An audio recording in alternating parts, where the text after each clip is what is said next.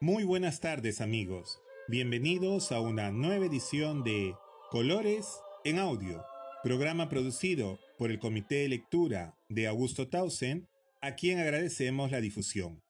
Agradezco a la profesora Liliana Checa por esta invitación que me permite compartir con ustedes alguna información acerca de Francesco Borromini, arquitecto.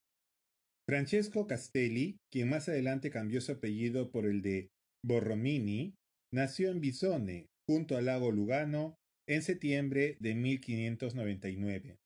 Hijo de un cantero, Borromini heredó el oficio de su padre y aprendió a conocer la versatilidad del material desde joven. A diferencia de Bernini o de Pietro da Cortona, Borromini es básicamente un arquitecto. Esta dedicación exclusiva lo llevó a realizar algunas de las obras más elaboradas del barroco, donde toda la fuerza tectónica de los materiales, sistemas constructivos y formas llegan a niveles de máxima expresividad. Borromini trabajó inicialmente como cantero en la Basílica de San Pedro en Roma, bajo la dirección de Carlo Maderno, pariente lejano por parte de su madre. La primera obra que se registra de Borromini es la magnífica pequeña iglesia de San Carlos de las Cuatro Fuentes en Roma. Llamada cariñosamente San Carlino, se encuentra en un cruce de dos importantes vías romanas sobre el monte Quirinal. La actual Vía del Quirinal, que se prolonga en Vía 20 de septiembre, uniendo la Plaza del Quirinal con Porta Pía, y la Vía delle Quattro Fontane, que prolongándose por Vía Sistina y Vía de Petris, une la iglesia de Trinità dei Monti con la Basílica de Santa María Mayor. En este cruce de calles, Borromini insertó en un terreno pequeño en esquina un pequeño convento de frailes trinitarios españoles, además de la famosísima iglesia y finalmente la fachada de la misma. Este conjunto muestra ya las características propias de la obra de Borromini, movimiento continuo, gusto por el contraste y la línea curva, generoso uso de curvas y contracurvas y soluciones espaciales sobre la base de un profundo conocimiento de la geometría y de las posibilidades constructivas de los materiales. La iglesia de San Carlos de las Cuatro Fuentes se levanta sobre la base de un rombo de cuatro lados iguales, dos triángulos equiláteros que comparten un lado, cuyos vértices son trabajados con líneas curvas y donde una cúpula elíptica cubre el espacio. El contraste de líneas curvas y rectas, el manejo de la luz, la proporción del espacio, la manera como los entablamentos se curvan para sostener la cúpula, son muestra del nivel del dominio que tiene Borromini. Si bien el espacio que trabaja es reducido, las pequeñas ilusiones ópticas de las que se sirve hace que parezca más amplio de lo que en realidad es. Así, por ejemplo, lo que podríamos considerar el pequeño ábside tiene en la parte superior una continuación de bóvedas con casetones. Asimismo, la cúpula elíptica donde cruces griegas, símbolo de la orden de los trinitarios, y octógonos se entrelazan, muestra una disminución en el tamaño de estos elementos conforme ascienden y se acercan a la linterna. Allí llega la luz al centro de la cúpula, al punto más alto, dando la sensación de ser una cúpula más alta de lo que en realidad es. La fachada de la iglesia, considerada su última obra, resuelta en dos cuerpos de tres calles, muestra una composición de curvas y contracurvas que gozarán de gran difusión y cuya influencia llegaría incluso al Perú.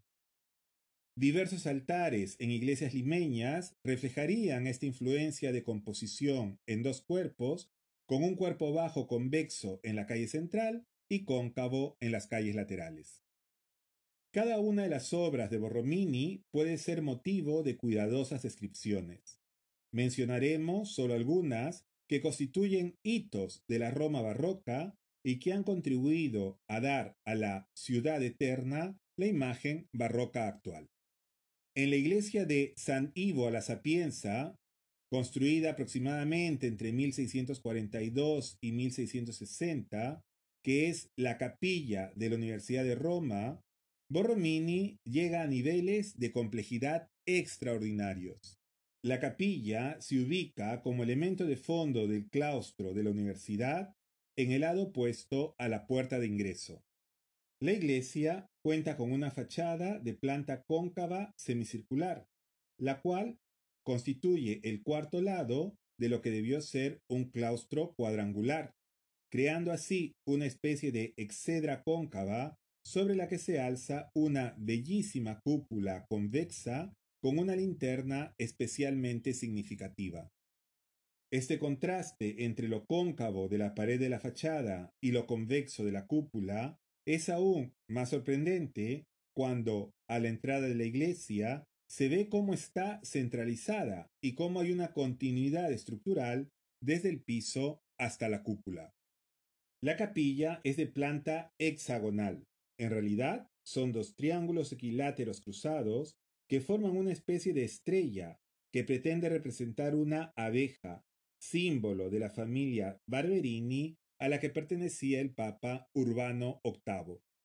A lo largo de toda su altura, si hacemos un corte horizontal de la edificación, obtendremos desde la parte más baja de la iglesia hasta la más alta prácticamente siempre la misma planta, Exteriormente, la linterna remata en una estructura espiralada ascendente, una especie de, como lo definen algunos, un sigurat.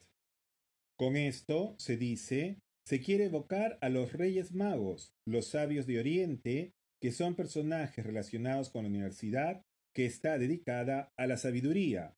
En efecto, el nombre de la universidad es La Sapienza.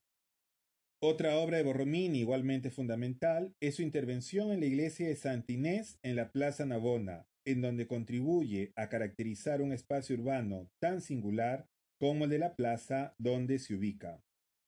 Asimismo, son de destacar la cúpula y el campanario de la iglesia de Santa Andrea del Efrate, con un estupendo trabajo en un material aparentemente tan sencillo y por lo mismo tan complicado como lo es el ladrillo, y el Colegio de Propaganda Fide. Todas estas obras, que pese a las críticas y rivalidades que se le tenía en la época, demuestran un altísimo grado de conocimiento de la materia y de la maestría para trabajarla. Una muestra más de su capacidad artística es sin duda uno de los encargos más importantes que tuvo y que fue la remodelación interior de la Basílica de San Juan de Letrán, Catedral de Roma. Borromini falleció en Roma el 2 de agosto del año de 1667. Eso es todo por hoy amigos. Muchísimas gracias por acompañarnos y será hasta una próxima oportunidad, como siempre, en Colores en Audio. Hasta la próxima.